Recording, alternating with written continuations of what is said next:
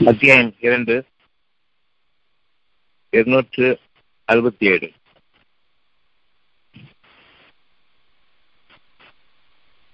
அத்தியாயம் இரண்டு இருநூத்தி அறுபத்தி ஏழு நம்பிக்கை கொண்டவர்களே நீங்கள் சம்பாதித்தவற்றிலிருந்தும் பூமியிலிருந்து நாம் உங்களுக்கு வெளிப்படுத்தி தந்தவற்றிலிருந்தும்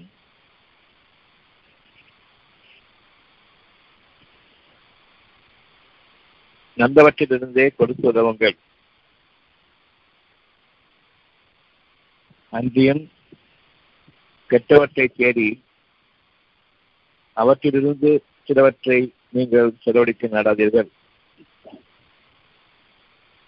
ஏனெனில் வெறுப்புடனே அல்லாது அவற்றை நீங்கள் வாங்க மாட்டீர்கள். நிச்சயமாக அல்லாஹ் தேவையற்றவன் புகழுக்கெல்லாம் உரியவன் என்பதை நீங்கள் நன்கறிந்து கொள்ளுங்கள்.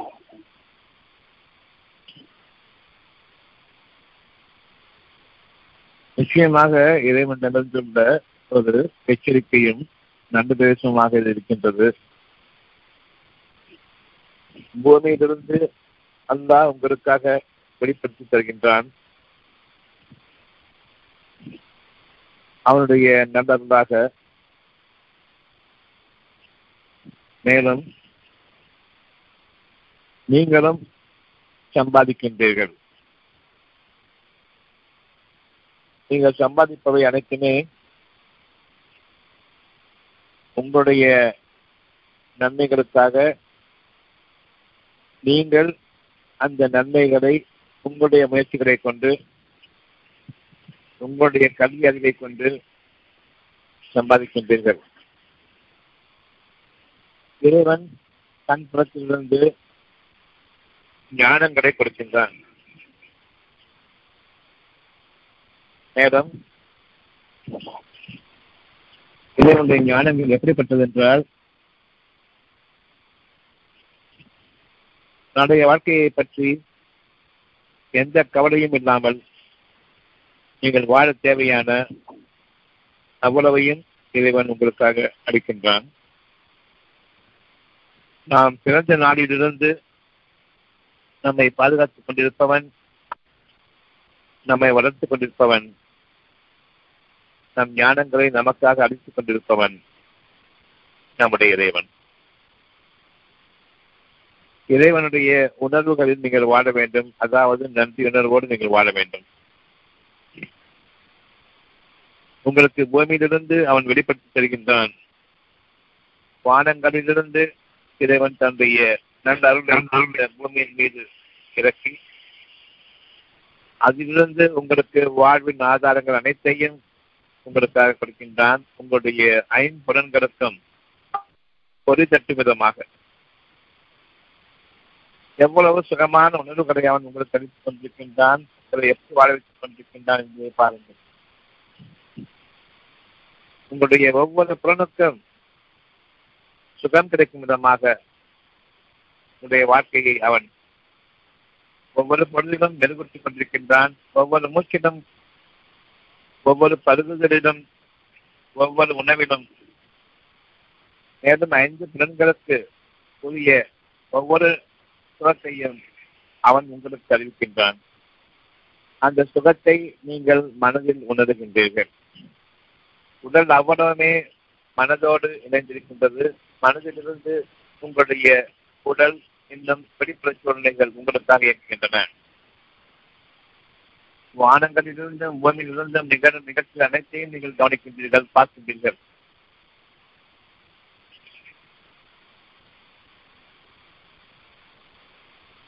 ஒவ்வொரு சுகத்தையும் நீங்கள் அறிகின்றீர்கள்.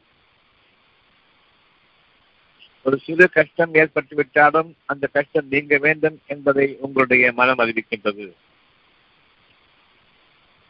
உங்களுடைய உள்ளத்திலிருந்து உங்களுக்கான நற்செய்திகள் வந்து கொண்டிருக்கின்ற ஒவ்வொரு சுகமான உணர்விடம் நீங்கள் இறைவனால் உணர்வூட்டப்படுகின்றீர்கள் என்பதை நீங்கள் அறிய வேண்டும். ஒவ்வொரு சுகத்தையும் உங்களுடைய மனம் அறியும் பொழுது அதே நேரம் உங்களுடைய மனம் உங்களுடைய உள்ளத்தோடு இணைந்திருக்க வேண்டும். எந்த நேரமும் அகப்பார்வையின் பக்கம் நீங்கள் திரும்ப வேண்டும். உள்ளம் அறிவிக்கக்கூடிய அந்த பார்வை அகப்பார்வையாக இருக்கிறது. நான் தான் உங்களுக்கு இந்த சுகத்தை கொடுத்திருக்கின்றேன். நான் தான் உங்களுக்கு இந்த ஒரு சோதனையை ஏற்படுத்தியிருக்கின்றேன்.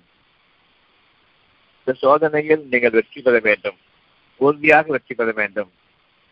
உங்களுடைய இறைவன் உங்களை எந்த நேரமும் கவனித்துக் கொண்டிருக்கின்றான். அருள்தாளன் நிகழ்ந்தாத இறக்கமுடையவன் பேரன்பு மிக்கவன் கருணையாளன். உங்களுக்காக உங்களுடைய வாழ்வின் ஆதாரங்களை ஒரு குறையும் இல்லாமல் வைத்துக் கொண்டிருக்கிற நிலையில் நாம் சம்பாதிக்கின்றோம் என்ற அடிப்படையில் திரும்புகின்றோம் இந்த பூமியில் கொடுக்கப்பட்டிருக்கக்கூடிய ஒவ்வொரு சுகத்தையும் நீங்கள் அனுபவிக்கின்றீர்கள். அந்த அனுபவம் உங்களுடைய இருதயங்களிலிருந்து ஆரம்பமாகின்றது அந்த இருதயம் உள்ளம் என்பதாகும். நம்பிக்கை கொண்டவர்கள்.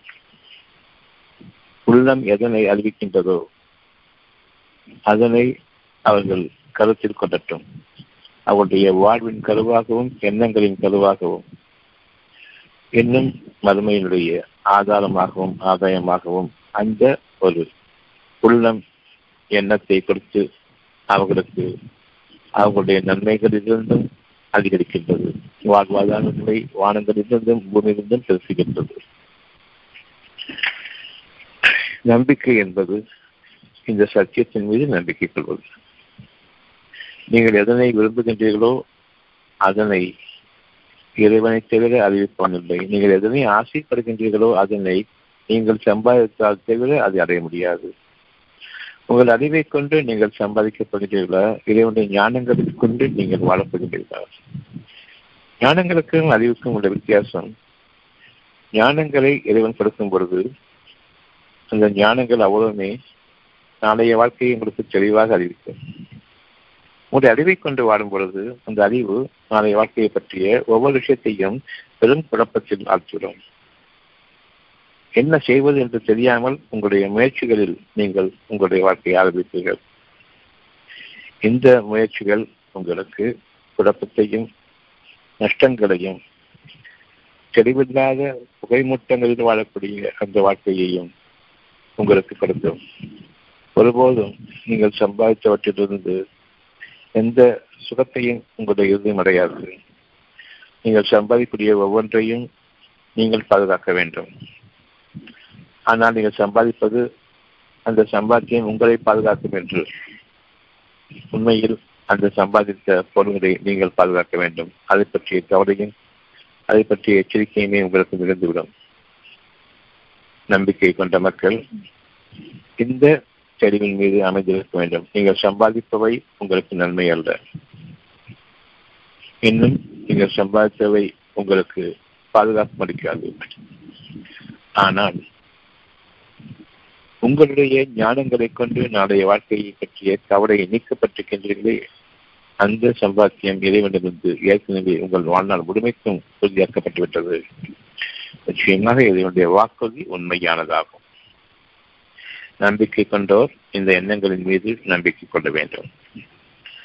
உங்களுடைய பூமியிலிருந்து நீங்கள் எடுக்கக்கூடிய ஒவ்வொன்றுமே நீங்கள் சம்பாதித்தது அல்ல நாம் உங்களுக்காக வெளிப்படுத்திக் கொடுத்தது ஆனால் நீங்கள் அவற்றை பொருத்துவதை சம்பாதிப்பது என்று எண்ணிக்கொண்டிருக்கின்றீர்கள் அதிலும் இந்த உணவு இந்த இறைவன் உங்களுக்காக பூமியிலிருந்து வெளிப்படுத்தி தந்தவை அனைத்துமே நான் பணத்தை கொண்டு பெற்றுக்கொள்வேன். இறைவன் உங்களுடைய பசியையும் உங்களுடைய ஆகாரத்தையும் கண்முள்ளாக வைத்திருக்க அவற்றை நீங்கள் எடுக்கக்கூடாது. அதை பணம் என்று ஒன்றாக ஆக்கி பொருளாக ஆக்கி அதனை ஒரு குறிப்பிட்ட இடத்திற்கு கொண்டு போய் சேர்த்து அங்கிருந்து அது விநியோகம் செய்யப்படும் பணம் கொடுப்பவர்களுக்கு. நான் சம்பாதிக்கின்றேன். பணத்தை கொடுத்து காரணமாக. பணம் கொடுக்கப்படும் பொழுது இது ஏற்கனவே இவர்களுக்காக அறிவிக்கப்பட்டுவிட்டது. ஏற்கனவே இவர்களுக்காக விதிக்கப்பட்டுவிட்டது. இவர்களுடைய வாழ்க்கையில் இவர்களுக்கு நன்மைகள் கிடையாது. யார் சம்பாதிக்கின்றார்களோ அவர்களுக்கு எந்த நன்மையும் இல்லை. யார் இறைவனால் கொடுக்கப்படுகின்றார்களோ அவர்களுக்கு அனைத்து நன்மைகளும் உண்டு. எவ்விதம் நாம் செயல்படுகின்றோம் என்று கவனிப்பதற்காக வேண்டி நம்மை இறைவன் அனுமதிக்கின்றான். உங்களுடைய அறிவை கொண்டு நான் சம்பாதித்ததை நீங்கள் சம்பாதிப்பதாக எண்ணிக்கொண்டு வாடுங்கள். நீங்கள் நடைபெறுவதாக என்னுடைய உதவி இல்லாமல் நீங்கள் நடைபெறுவதாக எண்ணிக்கொண்டு வாழுங்கள் நிச்சயமாக இறைவன் உங்களுடைய செயல்களை கவனித்துக் கொண்டிருக்கின்றான். உங்களுக்காக ஒரு சோதனையாக அவன் அனுமதிக்கின்றான். சோதனை என்பது நீங்கள் படிப்பினைகள் பெறுவதற்காக உங்களை அனுமதிக்கின்றான். ஒருபோதும் உங்களுடைய சோதனைகளில் நீங்கள் தேர்ச்சி பெறாமல் அதில் நஷ்டவாளிகளாக இறைவனுடைய தொடர்பை இழந்தவர்களாக ஆகிவிட வேண்டாம். நம்பிக்கை கொண்டவர்கள். இறைவனுடைய உதவியை அன்றி வேறு எந்த உதவியும் தனக்கு இல்லை என்பதை நம்ப வேண்டும். எந்த நேரமும் அவனுடைய உதவியை கொண்டுதான் வாழ்ந்து கொண்டிருக்கின்றோம் என்ற அந்த சுகமாக சுகமான உணர்வையும் சுகமான மனதின் தன்மையை கொண்டு அவர்கள் வாழ வேண்டும். நம்பிக்கை கொண்டவர்கள் இறைவனுடைய உதவியை தவிர நமக்கு உதவி இல்லை என்பதை நம்ப வேண்டும். பயப்பட வேண்டும் உட்டச்சம் கொள்ள வேண்டும். இது இதை நாம் உட்டச்சம் கொள்ளும் பொழுது இறைவனுடைய வாக்கு என்னவென்றால் இனி உங்களுக்கு அச்சமோ கவலையோ கிடையாது. நான் உங்கள் கொடுத்ததிலிருந்துதான் நீங்கள் வாழ்கின்றீர்கள் என்பதை நீங்கள் நம்புவீர்களானால் அந்த நம்பிக்கை உண்மையாக இருக்குமானால் நாம் உங்கள் கழித்தவற்றிலிருந்து செலவு செய்யுங்கள். சேமித்து வைப்பது உங்களுடைய வாழ்க்கை அல்ல. நீங்கள் உங்கள் அறிவை கொண்டு வாழ்கின்றீர்கள் என்ற ஞானங்களை கொண்டு வாழவில்லை. எப்பொழுது நாம் கொடுத்து உதவுகின்றோமோ அப்பொழுது நாம் ஞானங்களை கொண்டு வாழ்கின்றோம். நாளைய வாழ்க்கையினுடைய கவலைகள் நீக்கப்பட்ட நிலையில். எந்த தருணத்திலும் நாம் கவனிப்போம் நம்மை. சில சமயங்களில் நாம் கவலைகளில் ஆகிவிடுகின்றோம். சில சமயங்களில் நாம் பயப்படுகின்றோம். சில சமயங்களில் நாம் அமைதியாக இருக்கின்றோம். அந்த கவலையும் பயம் நீக்கப்பட்ட கவலைக்கு மயக்கத்தின் காரணம் நீங்கள் சம்பாதித்துக் கொண்டிருக்கின்றீர்கள் நீங்கள் சம்பாதிக்க வேண்டும். இது கவலையும் பயமும். கவலை நீக்கப்பட்ட தருணங்களும் இருக்கின்றன. அவற்றில் ஞானங்கள் கற்பிக்கப்படுகின்றன. அந்த கவலைகள் நீக்கப்பட்டு வருகின்றன. இறைவன் கூறுவது கவலையையும் பயத்தையும் நீக்கிக் கொள்ளுங்கள். அப்படியானால் இறைவனை நம்பிக்கை கொள்ளுங்கள். அவனை நண்பனாக ஆக்கிக் கொள்ளுங்கள். அவனை உதவியாளனாக ஆக்கிக் கொள்ளுங்கள். அவன் உங்களுக்கு இதுவரையில் கொடுத்ததற்கு நம்பிக்கை கொண்டவர்களாக நன்றி செலுத்துங்கள். இந்த நன்றி செலுத்துவதும் நம்பிக்கையும் உங்களுடைய நெருக்கத்தை இறைவன் பால் அதிகரிக்கும். ஞானங்களில் நீங்கள் வாழ்விக்கப்படுகின்றீர்கள் இன்னும் அதிகமாக நீங்கள் புகட்டப்படுகின்றீர்கள். இறைவன் ஒருவனை தவிர உங்களுக்கு இறைவன் இல்லை என்பதை இன்னும் அதிகமாக நீங்கள் புகட்டப்படுகின்றீர்கள். இறைவனை தவிர எனக்கு வாழ்க்கை இல்லை. என் குடும்பத்தினருக்கு நான் அளிப்பது எதுவும் இல்லை. மனித சமுதாயத்தில் நான் ஒரு தாழ்த்தப்பட்டவனாகவோ அல்லது மனித சமுதாயத்தில் மிகைக்கப்பட்டவனாகவோ நான் ஆகிவிடக்கூடாது. என் இறைவன் எப்பொழுதுமே என்னை ஒரு சுதந்திர மனிதனாக சுகமான உணர்வுகளுடன் வாழக்கூடிய மனிதனாக. இன்னமும் வானங்களிலும் பூமியிலும் எனக்காக விதிக்கப்பட்டவைகள் ஒன்றையும் நான் தவற விடாதவனாக வாழ வேண்டும் என்ற அந்த ஆசையை மேற்கொள்ள வேண்டும். ஒவ்வொரு விருப்பமும் ஞானங்களை கொண்டு அமைகின்றது. ஒவ்வொரு ஆசையும் உங்களுடைய அறிவை கொண்டு அமைகின்றது. நீங்கள் சம்பாதித்த அறிவு உங்களுக்கு கவலையை தவிர கொடுக்காது. கவலையோடு இருக்கும் நாம் தான் என் இறைவனை என் பாவங்களை மன்னித்து விடு. அந்த பாவங்களில் முக்கியமானது என்னுடைய அறிவு என்னை காப்பாற்றும். உன்னுடைய ஞானங்கள் நான் மறந்துவிட்டேன். இணை வைப்பு. என் அறிவை நான் வாழ்ந்து கொண்டிருக்கும் பொழுதெல்லாம் அந்த இணை வைப்பில் வாழ்ந்து கொண்டிருக்கின்றேன். ஞானங்களில் நான் வாழும் பொழுதெல்லாம் இணை வைப்பிலிருந்து நீங்கி என் இறைவனுடைய நெருக்கத்தில் நான் வாழ்கின்றேன். நீங்கள் இறைவனுடைய நெருக்கத்தில் ஆகுவதற்காக வேண்டி நீங்கள் எவ்வளவு சம்பாதித்தாலும் உங்களுக்கு கவலையும் பயமும் உங்களை விட்டு நீங்காது. காரணம் உங்களுடைய அறிவு. அந்த சம்பாத்தியம் உங்களுக்கு உதவாது என்பதை அறிவிப்பதற்கு இதைவிட ஒரு பேராற்றல் மிக்க ஒரு அறிவு உங்களுக்கு கிடையாது. நீங்கள் நம்பிக்கை கொண்டவர்கள் என்பது உண்மையானால் உங்களுடைய கவலை எதற்காக இருக்கின்றது? நீங்கள் சம்பாதித்துக் கொண்டிருக்கும் பொழுதும் நாளைய வாழ்க்கையை பற்றிய கவலை எங்கிருந்து வந்தது என்று கவனிங்கள் இறைவன் உங்களுக்கு தெளிவாக அறிவித்துக் கொண்டிருக்கின்றான். இந்த சம்பாத்தியம் ஒரு காலம் உங்களுக்கு உதவாது என்பதை. கவலையும் பயமும் கொண்டிருக்கின்றீர்களே. இந்த கவலையும் பயத்திலும் ஓரளவுக்கு நீங்கள் இறைவனை ஏற்றுக்கொள்கின்றீர்கள். உங்களுடைய இறைவனை நீங்கள் உங்களுடைய மனதில் ஒரு சிறிதளவு நேரமாவது கொஞ்சமாவது அவனை நீங்கள் நினைக்கும் பொழுது அவனை அழைக்கின்றீர்கள் என்பது பொருள். நான் என்ன செய்ய போகிறேன் தெரியவில்லை என்று இருக்கும் பொழுது நாளைய வாழ்க்கையை பற்றி உங்களுடைய இறைவன் அறிவிக்கின்றான். இந்த ஒரு கேள்வியும் இந்த ஒரு பரிதவிப்பும் நிச்சயமாக உங்களை என்னோடு இணைத்து வைத்திருக்கின்றன. இந்த பயமும் இந்த அச்சமும் உள்ளத்தின் பால் திரும்பியதாக உள்ளட்சத்தோடு இருக்கட்டும். வெளிப்புற பார்வையில் உங்களுடைய அறிவை கொண்டு எந்த காரியமும் நிகழாது என்பதை தெளிவாக தெரிந்து நிலவக்கூடிய பயம் என் உள்ள உங்களுடைய உள்ளத்தின் பக்கம் திருப்ப வேண்டும். அந்த உள்ளம் உங்களுக்காக காத்திருக்கின்ற அனுமதியை கொண்டு. உங்களுடைய அரைவணைக்கவும் உங்களுக்கு தஞ்சை வணைக்கும் காத்திருக்கின்றது. இதன் காரணமாகத்தான் கவலையோடு இருக்கும் நேரத்தில் திடீரென்று எனக்கு அமைதி ஏற்படுகின்றது. இந்த அமைதிக்கு காரணம் என் அறிவு.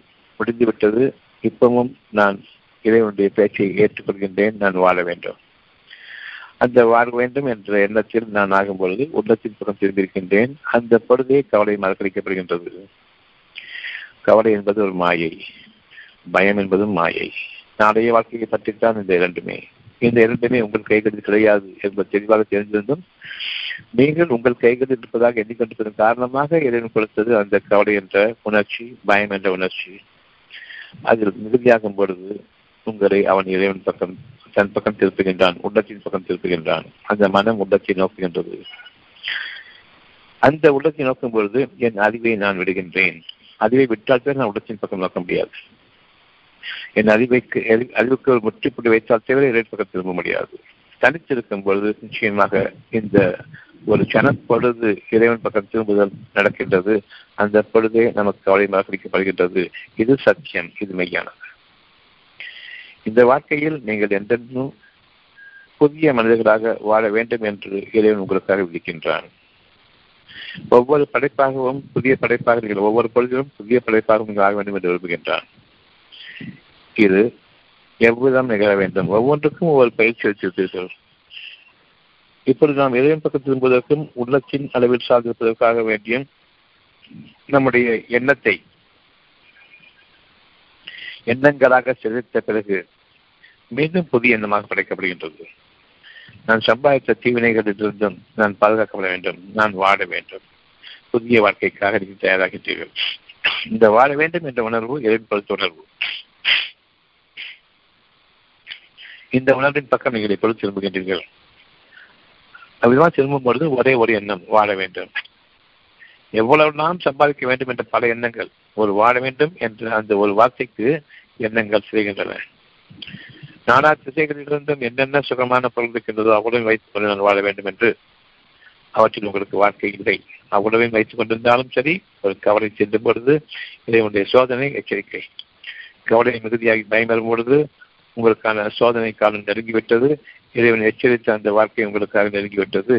இப்பொழுது நீங்கள் இரண்டு பக்கம் திரும்ப வேண்டியவர்களாக இருக்கின்றீர்கள். திரும்புங்கள். அந்த திரும்புதலில் நீங்களும் உங்களுடைய முயற்சியை மேற்கொள்வதற்கு முன்பாகவே இறைவன் உங்கள் மீது அன்பு கொண்டு உங்கள் மீது கருணை கொண்டு தன் பக்கம் திருப்புகின்றான். கவலையும் வேண்டாம் பயமும் வேண்டாம். இதுதான் இறைவன் என்ற ஒரு சொல். என்னுடைய எண்ணம் உங்களுக்காக விதிக்கப்பட்டது விதிக்கப்பட்டதுதான். நீங்கள் இப்பொழுது கவலையும் பயத்தையும் கொண்டிருப்பது உங்களுடைய அகம்பாவத்தையும் அகங்காரத்தையும் நீக்கி வருகின்றது இந்த நிமிடம். அதன் காரணமாகவும் இறைவன் உதவி செய்கின்றான். கவலையை நீக்கி அமைதியை கொடுக்கின்றான். இன்னமும் தன் பக்கம் திரும்புகின்றான். எனக்கு வாழ்க்கை வேண்டும் என்று. எவ்வளவு சம்பாதித்து வைத்திருந்த போதிலும் எனக்கு கவலையும் பயம் வரும் பொழுது எனக்கு வாழ்க்கை இல்லை என்று ஆகிவிட்டது. இப்பொழுது கூறுகின்றான் வாழ்க்கை இல்லை என்று கூறுகின்றீர்களே அதிலிருந்து நீங்கள் பிறருக்காக செலவு செய்யுங்கள். ரகசியமாகவும் செலவு செய்யுங்கள் பகிரங்கமாகவும் செலவு செய்யுங்கள். இரவிடம் உங்களுடைய எண்ணங்களின் மீது நீங்கள் உறுதியாக இருங்கள். நன்மைகளுக்காக செலவு செய்ய வேண்டும் என்று இறைவனுடைய பாதையில் மனிதர்களை என்பதற்காக செலவு செய்ய வேண்டும் என்று யார் இந்த பாதையில் இருக்கின்றார்களோ அவர்களுக்கு உதவ வேண்டும் என்பதையும் இன்னும் இறைவன் உங்களுக்கு அறிவிப்பான். தன் வழியில் செயல்படுவது எப்படி தன் வழியில் எவ்விதமாக நீங்கள் செலவு செய்ய வேண்டும் என்பதை. நீங்கள் சம்பாதித்த கேடுகள் உங்களை விட்டு நீங்க வேண்டும் என்றால் அந்த கேடுகளை நீங்கள் சேமித்து வைத்திருக்கின்றீர்களே அதற்கு உயிர் கொடுங்கள். அது அசைய ஆரம்பிக்கட்டும். அது மற்ற மனிதர்களுக்கு நன்மைகளுக்காக பரவ ஆரம்பிக்கட்டும்.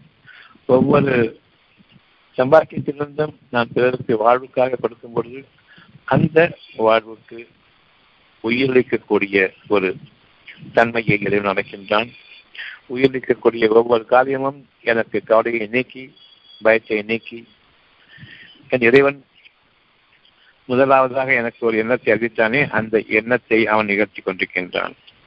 அது எனக்கு சமீபமாக மாறுகிறது. ஆக கவலை நீங்குகின்றது பயமம் நீங்குகின்றது அமைதி பெருகுகின்றது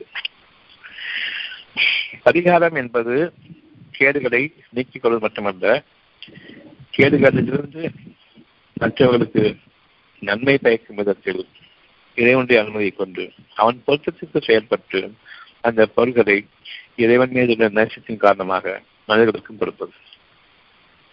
அதை நீங்கள் சகிதங்களாக கொடுங்கள். உங்களுடைய குடும்பம் ஏற்றுக்கொள்ளுமானால் மறைவாக கொடுங்கள். உங்களுடைய குடும்பம் ஏற்றுக்கொள்ளாது என்பது உங்களுக்கு தெரியுமானால். சண்டைகள் சச்சரவுகள் மனத்தாபங்கள் எதுவும் வேண்டாம். நீங்கள் செய்வது எதுவும் நன்கறிபவன். உங்களுக்காக உங்களுடைய நன்மைகளையும் உங்களுக்காக வானங்களிலிருந்தும் தன்னுடைய அருளை இறக்குவான் பூமியிலிருந்தும் உங்களுக்காக வெளிப்படுத்தி தருவான்.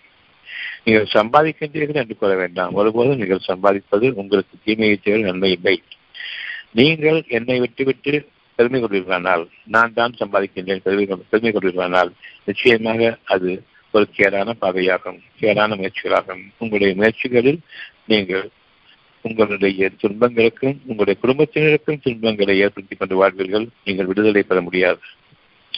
நீங்கள் சம்பாதித்தவற்றிலிருந்து அவனத்தையும் கொடுத்து விடுகின்றேன் என்று நீங்கள் இரண்டும் அன்றாடுவீர்கள். அந்த நேரத்தில் இறைவனது ஏற்பதில்லை. அதற்கு முன்பாகவே உங்களுக்கு இந்த நிகழ்வுகளை பற்றி அறிமுகப்படுத்தப்பட்டவர்களாகத்தான் இருக்கின்றீர்கள். மேலும் பிறரிடமிருந்து பிறருடைய துன்பங்களிலிருந்து நீங்கள் அறிமுகப்படுத்தப்பட்டவர்களாக இல்லை. நீங்களே உங்களுடைய வாழ்க்கையில் இவற்றை ஏகப்பட்ட தருணங்களில் நிறைய சந்தர்ப்பங்களில் இவற்றை நீங்கள் அனுபவித்தும் இருக்கிறீர்கள். இறைவன் உங்களுக்கு உதவியும் புரிந்திருக்கின்றான். இந்த நிமிடத்தில் தருணத்தில் நமக்கு ஒரு கவலை ஏற்படுகின்றதோ அறிந்து கொள்ளுங்கள். இறைவன் நெருக்கமாக இருக்கின்றான். உங்களுடைய கவலையை உங்களுக்காக நிகழக்கூடிய கேடான ஒரு சூழ்நிலையை அறிவிக்கின்றான். நீங்கள் சம்பாதித்தேன் என்று கொள்கின்றீர்களே அவற்றிலிருந்து இப்பொழுது நீங்கள் கொடுத்து உதவுங்கள்.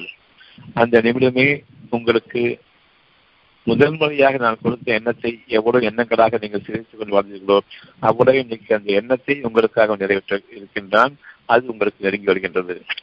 கவலை இருக்கும் பொழுது துன்பம் நெருங்கி இருக்கின்றது கவலை நீங்கி பிறகு இருந்தால் அவன் விதித்த எண்ணம் எண்ணங்களாக சிதைத்தவை அனைத்தையும் நீக்கி உங்களுக்கு நன்மையை நெருக்கமாக்கியிருக்கின்றான். நீங்கள் அறிய மாட்டீர்கள்.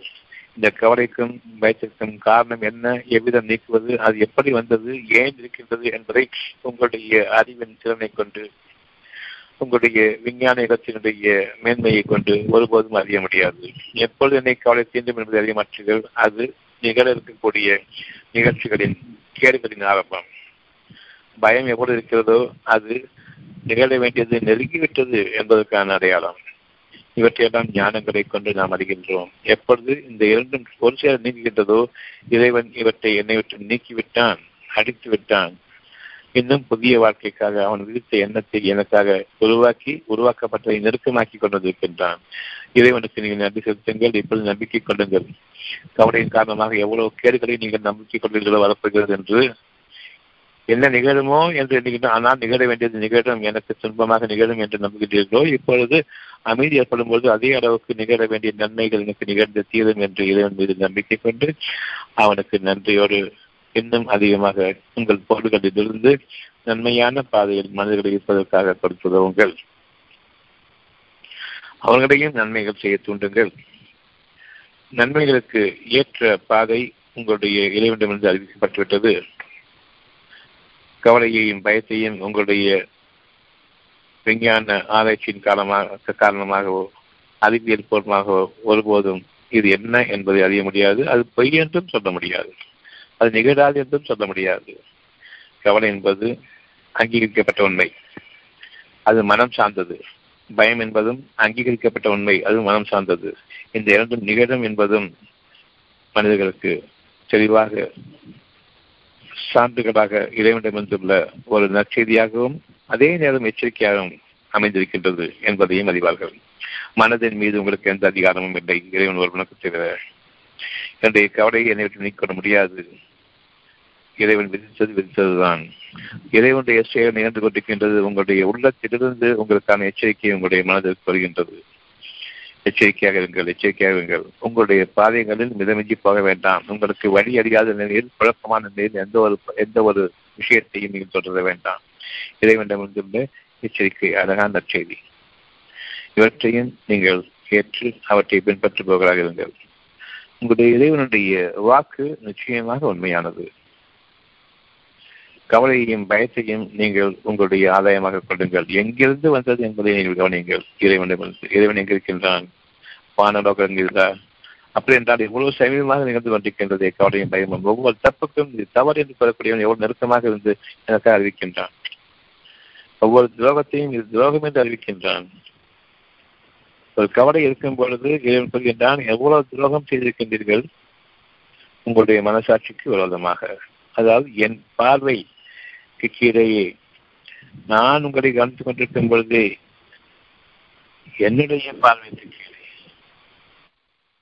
நீங்கள் என்னை துச்சமாக மதித்து என்னை புறக்கணித்து என்னை ஒரு பொருட்டாக மதிக்காமல் நான் உங்களுக்கு கூறிக்கொண்டிருக்கிற நிலையிலேயே அந்த தவறை நீங்கள் மேற்கொண்டீர்கள்.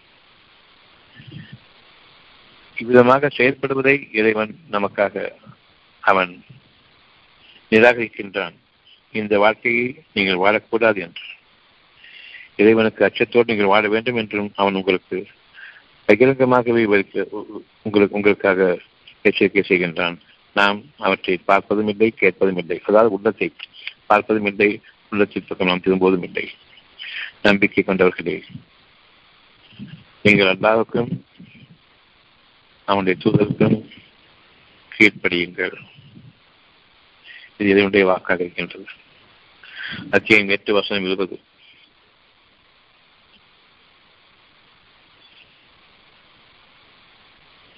நம்பிக்கை கொண்டவர்களே கவலையும் பயமும் வேண்டாம் மனம் அமைதியும் நிம்மதியும் வேண்டும் திருப்தியும் வேண்டும். இது உங்களுடைய வாழ்நாளின் தேவைகள். கவலையும் பயமும் வேண்டாம் துக்கப்படவும் வேண்டாம். இறைவன் திருப்தியும் மன அமைதியும் நிம்மதியும் கொண்ட வாழ்க்கை வேண்டும் இவ்வளவுதான். இதற்காக நீங்கள் என்ன செய்ய முடியும்? உங்களுடைய அறிவை கொண்டு கொஞ்சம் யோசித்து பாருங்கள். கவலையும் துக்கமும் பயமும் வேண்டாம். இந்த மூன்றும் தான் உங்களுடைய வாழ்க்கை இந்த உலக வாழ்க்கையில் நீங்கள் அமைதியும் நிம்மதியும் கொண்டு வாழக்கூடிய சொர்க்க வாழ்க்கை என்பதை அறிவிக்கின்றான். அவை அனைத்து இவை அனைத்துமே உள் மனம் சம்பந்தப்பட்டது உள்ளம் அறிவிக்கின்றது. நெருக்கமாக இருக்கின்றது உங்களுடைய உள்ளம் உங்களுடைய இறைவனுடைய வாக்குகள். இதற்கு நெருக்கமாக எதுவும் கிடையாது. இதற்கு பிறகுதான் உங்களுடைய நம்பிக்கையும் இதற்கு பிறகுதான் உங்களுடைய உயிரும். உயிர் ரொம்ப தொலைவில் இருக்குது. நானும் உயிர் தான் எனக்கு ரொம்ப பிரியமானது எனக்கு நெருக்கமானது நான் உயிரை காப்பாற்றிக் கொள்கின்றேன் என்று எண்ணுகிறீர்கள் வெகு தொலைவில் இருந்து கொண்டு நீங்கள் உங்களுடைய உயிரை காப்பாற்றுகின்றேன் என்று எண்ணிக்கொண்டிருக்கின்றீர்கள் நிச்சயமாக உங்களுடைய உயிர் வெகு சமீபமாக இருக்கின்றது என்று எண்ணிக்கொண்டிருக்கின்றீர்கள் நிச்சயமாக உங்களுடைய உயிர் வெகு தொலைவில் இருக்கின்றது. அதற்கு நெருக்கமாக உங்களுடைய எண்ணங்கள் இருக்கின்றன. அதற்கு நெருக்கமாக உங்களுடைய இறைவனுடைய எச்சரிக்கை இருக்கின்றது. நல்வரிசம் இருக்கின்றது. இறைவன் உங்களோடு இருக்கின்றான். உங்களுடைய உயிரை விட அவன் சமீபமாக இருக்கின்றான். இந்த தூது செய்தியை கொடுத்து கொண்டிருக்கக்கூடிய உங்களுடைய தூதர்கள் உங்களுடைய உயிரை விட நெருக்கமானவர்கள். உயிர் வெகு தொலைவில் இருக்கின்றது உங்களுடைய எண்ணமும் உங்களுடைய தூதரும் உங்களுடைய வானவர் தூதர்களும் அல்லாகவும் உங்களுக்கு இன்னும் நெருக்கமானவர்கள். உயிரை பற்றி கவலைப்படக்கூடாது. அவை வெகு தூரம். அதற்கு முன்பாக உங்கள் சமீபமாக இருந்து கொண்டிருப்பது கவலையும் பயமும் அந்த உயிரை பறித்துக் கொண்டிருக்கின்றது. உயிரை உங்களை விட்டு விலக்கிக் கொண்டிருக்கின்றது. கவலையும் பயமும் உயிரை விட நெருக்கமாக இருக்கின்றதா? அல்லது உயிர் கவலையும் பயத்தையும் விட நெருக்கமாக இருக்கின்றதா? எப்படி பார்க்கிறீர்கள்? கவலையும் பயமும் எனக்கு உயிரை விட நெருக்கமாக இருந்து கொண்டு உயிரை பறித்துக் கொண்டிருக்கின்றது. உயிரை பறிபோக செய்யக்கூடிய அளவுக்கு அது இன்னும் நெருக்கமாக என்னை வளைத்துக் கொண்டிருக்கின்றது. அந்த கவலையும் பயமும் துக்கமும் நீங்கி அமைதியும் நிம்மதியும் கிடைக்கும் பொழுது என்னுடைய உயிர் எனக்கு சமீபமாக இருக்கின்றது. நான் என் உயிரை பற்றி இப்பொழுது நான் அதனுடைய சுகங்களை அடைய விரும்புகின்றேன். உயிருக்கான சுகங்கள் அடைய விரும்புகின்றேன். அதை நான் சம்பாதிக்க இனி ஆசைப்படுகின்றேன். மீண்டும் கவலையும் பயமும் துக்கமும் சொல்லணும் இறைவன் உங்களுக்காக வெளிப்படுத்தி தருகின்றான். வானங்களிலிருந்தும் சரி பூமியிலிருந்தும் சரி அவன் உங்களுக்காக வெளிப்படுத்தி தருகின்றான் அறிய வேண்டும். என் இறைவனுக்கு நான் நன்றி இருக்க வேண்டும் என்றால் அவன் சொல்கின்றான் நீங்கள் சம்பாதிக்க வேண்டாம். செலவு செய்யுங்கள். இறைவன் உங்களுக்கு அளித்ததிலிருந்து செலவு செய்யுங்கள். நீங்கள் சம்பாதித்தது என்ற அந்த வார்த்தையை கூறாதீர்கள் அவ்வளவுதான். என் இறைவன் எனக்கு அடித்தான் என்று கூறி படகுங்கள். நான் சம்பாதித்தேன் என்ற அந்த வார்த்தையை யாரும் இனி கூறக்கூடாது. இது நம்முடைய வாழ்க்கைக்கான ஆரம்பமும் நம்முடைய வாழ்க்கைக்கான சுகமான வாழ்க்கைக்கான ஆதாயமும். இந்த வாழ்க்கையிலிருந்து ஒருபோதும் நாம் திசை திரும்பிவிட வேண்டாம். நம் இறைவன் நம்மை கண்காணித்தவனாகவே இருக்கின்றான். எந்த நேரமும் எந்த பொழுதிலும் நம்பிக்கை என்ற ஒரு சுகமான ஒரு செய்தி நமக்காக வேண்டும். இது அவசியம் என்று அறிவிக்கப்பட்டுக் கொண்டிருக்கின்றது. என் இறைவன் இனியும் தருவான் என்ற நம்பிக்கை. இனியும் தருவான் என்றால் எவ்வளவு செலவு செய்கின்றமோ அதை நீட்டுவான் என்று இன்னும் அதிகமாக தருவான் என்பது பொருள். நீங்கள் கணக்கில்லாத நன்மைகள் குறைக்கப்பட்டவர்களாக ஆக வேண்டுமே தவிர எண்ணிக்கைக்கப்பட்ட ஒரு மற்றவர்களை நான் மிகைத்து வாழ்ந்து கொண்டிருக்கின்றேன் என்ற எண்ணிக்கையில் எனக்கு இருக்கக்கூடிய செல்வத்தினுடைய எண்ணிக்கை இவ்வளவு. மற்றவர்களை விட நான் அதிகமாக இருக்கின்றேன். உலகத்திலேயே பெரிய செல்வந்தன் என்று எண்ணுகின்றீர்களே இந்த எண்ணம் உங்களுக்கு அமைதியை கொடுக்காது. இந்த எண்ணம் உங்களுக்கு அழகான வாழ்க்கைக்கான வழியை அமைக்காது. எந்த நேரத்திலும் போட்டி பொறாமையில் வாழ்வீர்கள். இது நரக வாழ்க்கைக்கான அடிப்படை. நரக வாழ்க்கைக்கான திசை. இந்த வாழ்க்கையை கொண்டு நாம் வாழ்ந்தது இதுவரையில். இப்பொழுது என்னிடம் இருக்கக்கூடிய ஒத்த பைசாவா இருந்தாலும் சரி என் இறைவன் எனக்கு அளித்தது. ஆயிரம் ஆயிரம் கோடிகளாக இருந்தாலும் சரி என் இறைவன் எனக்கு அளித்தது. அது உண்மையானால். நீங்கள் அவனுக்கு நன்றி உடையவர்களாக அவனுக்கு உள்ளட்சம் உடையவர்களானால் இறைவன் கூறுகின்றான். மற்ற மனிதர்களுடைய தேவைகளுக்கு நீங்கள் செலவு செய்யுங்கள். நீங்கள் எவற்றை செலவு செய்கின்றீர்களோ அவற்றின் கணக்கு இறைவனிடம் இருக்கின்றது அவன் அவற்றை உங்களுக்கு அதிகமாக்குவான். நீங்கள் யாருக்கு உணவளிப்பவர்களாக இல்லையோ அவர்களுக்கும் சேர்த்து நாம் உங்களுக்கும் அவர்களுக்கும் நாமே உணவளிக்கின்றோம் இது இறைவனுடைய வாக்கு. உங்களுடைய குழந்தைகளுக்கு நீங்கள் உணவளிக்கவில்லை நாம் உணவளிக்கின்றோம். உங்களுடைய மனைவி உங்களுடைய குடும்பங்களுக்கு நீங்கள் உணவளிக்கவில்லை நாங்கள் உணவளிக்கின்றோம். முதலில் நீங்கள் தனித்திருக்கும் பொழுது உங்களுக்கே வழி இல்லாமல் இருந்தீர்கள். உங்கள் குழந்தை பிறந்த போது அந்த குழந்தைக்கு நாம் உணவு கொடுத்தோம். உங்களுடைய மனைவி உங்களுடன் சேர்ந்த போது ஒரு குடும்பமாக ஆகிய போது அவங்களுக்கும் சேர்த்து நாம் உங்களுக்கு உணவளித்தோம். ஒவ்வொரு முறையும் ஒவ்வொரு அங்கத்தினர்கள் உங்களுடைய குடும்பத்தில் சேரும் பொழுது நாம் உணவடிக்கின்றோம் பிறகு நீங்கள் கூறுகின்றீர்கள் நான் சம்பாதிக்கின்றேன் பிள்ளைகளுக்காக வேண்டி. அந்த நான் சம்பாதிக்கின்றேன் என்ற எண்ணத்தை மட்டும் விட்டுவிடுங்கள். என் இறைவன் எனக்கு கொடுத்து கொண்டிருக்கின்றான் என்ற அந்த பணிவையும் அந்த உண்மையையும் கொண்டு அவனுக்கு நன்றி செலுத்துவதற்காக நீங்கள் வாழுங்கள். உங்களுடைய இறைவன் இப்பொழுதும் நாம் சொல் நாம் பேசுவதையும் நாம் கேட்டுக்கொள்வதையும் கவனிக்கின்றான்.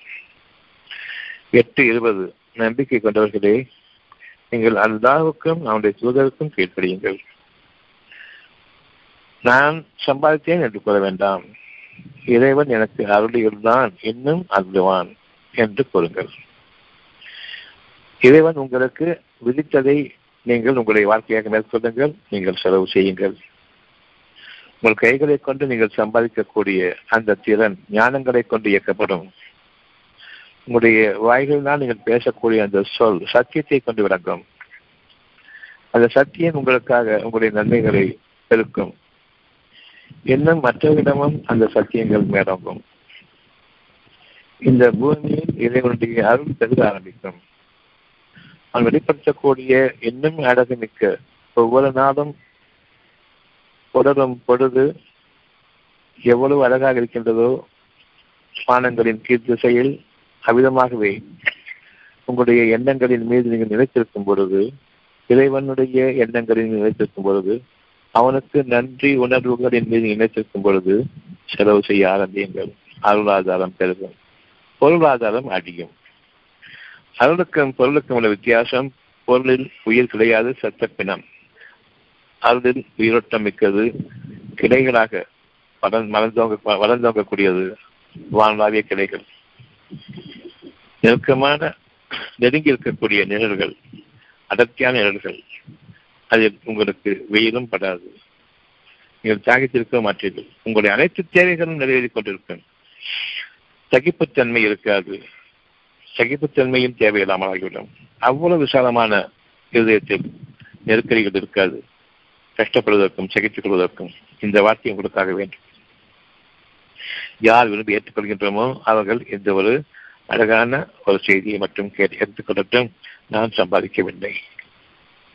நான் சம்பாதிக்க முடியாது. அவன் அருள் நடத்திவிட அவன் அருளை கொண்டு வாழ்ந்து கொண்டிருக்கின்றேன். அவன் அருளில் வாழ்ந்து கொண்டிருக்கின்றேன். இனியும் அவன் அருளில் வாழ்வேன். இறைவன் கொடுத்ததிலிருந்து நான் பிறருக்கும் கொடுப்பேன். அதில் உயிர் இருக்கிறது. அந்த உயிரை நாம் ஒருவருக்கு மற்றவர் பகிர்ந்து கொள்ளும் பொழுது உயிரோட்டத்தை உயிராற்றலையும் நீங்கள் பெருக்குகின்றீர்கள். இறைவன் வானங்களிலிருந்து உங்களுடைய அருளாதாரங்களை இறக்குகின்றான் பூமியிலிருந்தும் அவன் உங்களுக்காக படைக்கும் ஆற்றல் மிக்கவன் அவனுடைய தூதருக்கும் கீழ்ப்படியுங்கள். நீங்கள் கேட்டுக்கொண்டிருக்கும் நிலையிலேயே அவரை புறக்கணிக்காதீர்கள். எதனை நாம் இப்பொழுது கேட்டுக்கொண்டிருக்கின்றோமோ அந்த நிலையிலேயே புறக்கணித்து வேண்டாம். என் இறைவனே இதை எனக்கு உண்மையாக்கிவிடு. இதில் எப்படி நாம் ஆகிவிடக்கூடாது என்றால் எட்டு இருபத்தி ஒன்று. செவியேற்காமல் இருந்து கொண்டே நாங்கள் செவியேற்றோம் என்று சொல்கின்றவர்களை போன்று ஆகிவிடாது மற்றவர்கள் கேட்டுக்கொண்டிருக்கின்றார்கள் ஆனால் அவர்களுடைய எண்ணங்களோ சொல்லக்கூடிய இந்த சத்திய வாக்கை புறக்கணிக்கின்றது. எனவே அவர்கள் கேட்காதவர்களாக இருந்து கொண்டு கேட்பவர்களை போன்று உங்களுக்கு பாவனையை காட்டிக் கொண்டிருக்கின்றார்கள். இது பெரும்பாலும் பல சூழ்நிலைகளில் நிகழ்ந்துவிடும். இந்த சமயத்தில் நாம் எச்சரிக்கை இருக்க வேண்டும். ஒரு அழகான விஷயத்தை உண்மையான விஷயத்தை நாம் கேட்கும் பொழுது என் இறைவனே ஷேத்தான் துன்றதிலிருந்தும் ஷேத்தான் என்னை திசை திருப்பிவிடுவதிலிருந்தும் உன்னிடம் பாதுகாப்பு தருகின்றேன் இந்த கெட்ட தீமையான சக்திகள் என்னை நெருங்காவண்ணம் உன்னிடம் நான் பாதுகாப்பு தருகின்றேன் என்ற அந்த எண்ணத்தில் நாம் மேலும் மேலும் தெரிவித்திருக்க வேண்டும். ஒவ்வொரு விஷயமும் தெளிவாக லேசாக சுலபமாக அறிந்து கொள்ளக்கூடிய விதத்தில் தான் சொல்லப்படுகின்றது. இது எந்த கோணமும் கிடையாது. எந்த சங்கடமும் இல்லை புரிந்து கொள்வதற்கு தடையும் இல்லை. குழப்பமும் இல்லை. அவ்வளவு தெளிவாக இருக்கின்றது. நான் சம்பாதித்தேன் என்று கொள்ள வேண்டாம். நான் சம்பாதிக்கப் போகின்றேன் என்று கொள்ள வேண்டாம். ஒரு மண்ணும் நம்மளால் செய்ய முடியாது. நம்மால் ஆகாத ஒன்றை பெருமைக்காக பேசிக் கொண்டிருக்கின்றோம். இந்த பெருமையை நீக்கிக் கொண்டு என் இறைவன் எனக்கு அளித்திருக்கின்றான் என்ற அந்த நாமே அதிகமாக மேற்கொள்வோம். நமக்கு நாமே அந்த எண்ணத்தை அதிகமாக மேற்கொள்வோம். தனித்திருக்கும் பொழுதும் நாம் செலவு செய்யும் பொழுதும் நாம் சம்பாதிக்கும் அந்த சூழ்நிலையிலும் என் இறைவன் எனக்கு அளித்தான் என் இறைவன் எனக்கு அளித்துக் கொண்டிருக்கின்றான் என் இறைவன் எனக்கு வழிகாட்டி கொண்டிருக்கின்றான் என் இறைவனே என்னுடைய பாவங்களை நீக்குவாயாக. என்ற எண்ணங்களை கொண்டு உங்களுடைய சம்பாத்தியங்களில் இருங்கள் உங்களுடைய தொழில்களில் இருங்கள் உங்களுடைய அலுவல்களில் இருங்கள் உங்களுடைய வேலைகளை செய்யுங்கள்.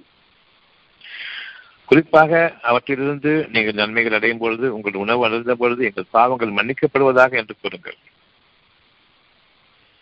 எங்களுடைய பாவங்கள் மன்னிக்கப்படுவதாக என்று கூறுங்கள். நான் சம்பாதித்தேன் என்ற பெருமையோடு உங்களுடைய அந்த உணவு சாப்பிடும் அறைக்கு டைனிங் ஹாலுக்கு செல்ல வேண்டாம். நீங்கள் மேஜையில் உட்காரும் பொழுது எங்கள் பாவங்கள் மன்னிக்கப்படட்டும் என்று நீங்கள் கூறுங்கள்.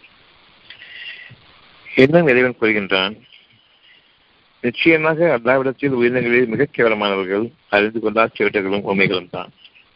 நான் சம்பாதித்தேன் என்று கூறக்கூடிய அந்த ஊமைகள் எந்த விதமான நற்செய்தியையும் உள்ளத்திலிருந்து பெறாத செவியேற்காத செவிடர்கள். இந்த வகையில் உங்களுடைய வாழ்க்கையை நீங்கள் அமைப்பதிலிருந்தும் உங்களை நீங்கள் பாதுகாத்துக் கொள்ளுங்கள். நிச்சயமாக இவ்விதமாக நம்முடைய வாழ்க்கை அமைதிட வேண்டாம். அத்தியாயம் நாலு நாற்பத்தி ஆறு. யூதர்களில் சிலர். அத்தியாயம் நாலு நாற்பத்தி ஆறு.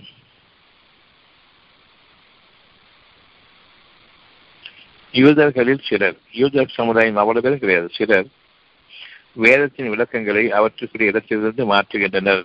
இதுதான் தர்க்கம். தெளிவான உண்மை தெரிந்த பிறகு தர்க்கம். உதாரணமாக இறைவன் இருக்கின்றான் கடவுள் இருக்கின்றார் என்று தெரியும். பின்னர் எங்கிருக்கின்றார் கண்ணால் பார்க்க முடியவில்லை என்பதற்காக வேண்டி தர்க்கத்தை ஆரம்பிக்கின்றார்கள். அவர்கள் பார்ப்பதெல்லாம் வெளிப்புற பலன்களிலிருந்து மட்டுமே. அவர்கள் உள்ளத்திலிருந்து வழிநடத்தப்படுகின்றார்கள் என்பதை அவர்கள் அறியாதவர்களாக இருக்கின்றார்கள். அவர்கள் தர்க்கத்தை ஆரம்பிக்கின்றார்கள். இறைவன் கூறுகின்றான் இந்த தர்க்கம் என்னிடம் செல்லாது. உறுதியாக அவர்கள் ஒவ்வொரு படைப்பையும் பற்றி இது யார் படைத்தது என்று கேட்கும் பொழுது இறுதியாக இயற்கை என்று கூறுவார்கள். அந்த இயற்கையை படைத்தது யார் என்று கேட்கும் பொழுது அங்கு அவர்களுடைய எண்ணம் தெளிவாக அறிவிக்கும். நிச்சயமாக இது நமக்கு மேலான ஒரு சக்தி இறை சக்தி என்பது தெளிவாக தெரிந்த பின்னரும் அவர்கள் அமைதியாகி விடுவார்கள். அவர்கள் பேச மாட்டார்கள். இத்தகைய தர்க்கவாதிகள் நிச்சயமாக பின்தங்கிவிட்டவர்கள். இவர்களுக்கு நாளைய வாழ்க்கையின் பக்கம் செல்வதற்கு எந்த வழியும் கிடையாது. இவர்கள் நிச்சயமாக நயோஜகளிலும் இறை துரோகத்திலும் எந்த குறையும் செய்ய செய்ய மாட்டார்கள். அவற்றில் மிதமின்றி இவர்கள் காணப்படுவார்கள். அக்கிரமக்காரர்களாகவும் அநியாயக்காரர்களும் வாழ்வார்கள். இத்தகைய வாழ்க்கையை கொண்டிருப்பவர்கள் நம்மை சுற்றிலும் நிறைய இருக்கின்றார்கள். நம்முடைய அதிகார வர்க்கமும் அவர் அப்படித்தான் இருக்கின்றது. அதிகாரிகளும் அப்படித்தான் இருக்கின்றார்கள். இறைவனை மறந்தவர்களாக தாங்கள் எவ்வளவு சம்பாதிக்க முடியுமோ அவ்வளவு சம்பாதிக்க வேண்டும் என்ற அந்த எண்ணத்தில் இருப்பவர்கள் லஞ்சவாதிகளாக இருக்கின்றார்கள். ஊரை சுரண்டுபவர்களாக இருக்கின்றார்கள். மனிதர்களுடைய வாழ்வாதாரங்களை பறிப்பவர்களாக இருக்கின்றார்கள். மனிதர்களை கொடுமைப்படுத்தி அடிமையாக்கி தங்களுக்கு கீழாக்கி அதில் பெருமைப்படக்கூடிய ஒரு வாழ்க்கையை வாழ்வதுதான் வாழ்க்கை என்ற அடிப்படையில் கொண்டிருப்பார்கள் இவ்வளவும் இதையுடன் வெறுக்கத்தக்கதாக இருக்கின்றது. சுகப்பிரசவம் நிகழ்ந்து கொண்டிருக்கும் பொழுது அது எப்படி நிகழும் என்று அவர்கள் கேட்கின்றார்கள். அது நிகழ்ந்த பிறகு அவர்கள் எதுவுமே அறியாதது போன்றும் இதை பற்றி நாம் இதுவரையில் நாம் கேட்கவே இல்லையே. யாரிடமும் இதை பற்றிய தர்க்கத்தை ஈடுபடவே இல்லை என்ற அளவுக்கு அவர்கள் சென்று விடுவார்கள்.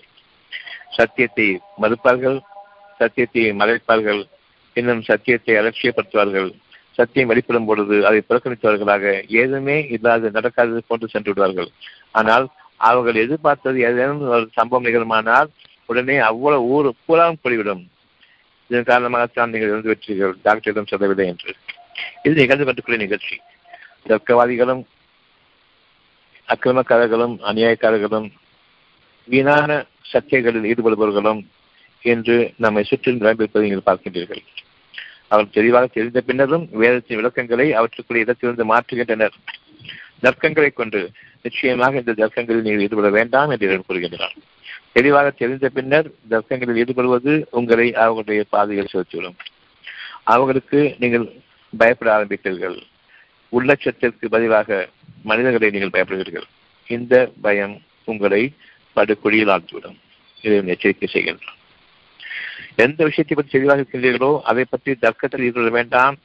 யார் தர்க்கவாதிகளாக இருக்கின்றார்களோ அவர்களோடு உங்களுடைய தர்க்கத்தையும் உங்களுடைய ஞானங்களிலிருந்து கொடுக்கப்பட்டவற்றிலிருந்தும் வெளிப்படுத்துவதிலிருந்தும் நீங்கள் உங்களை பாதுகாத்துக் கொள்ளுங்கள். நிச்சயமாக ஞானங்கள் தர்க்கத்திற்கு உட்படுத்தப்படக்கூடாது. மனிதர்களுடைய அறிவு ஒருவருக்கு ஒருவர் தர்க்கத்தை ஏற்படுத்திக் கொண்டு அடித்துக் கொள்ளட்டும். ஞானங்களை கொண்டு நீங்கள் இறைவன் பக்கம் திரும்புங்கள்.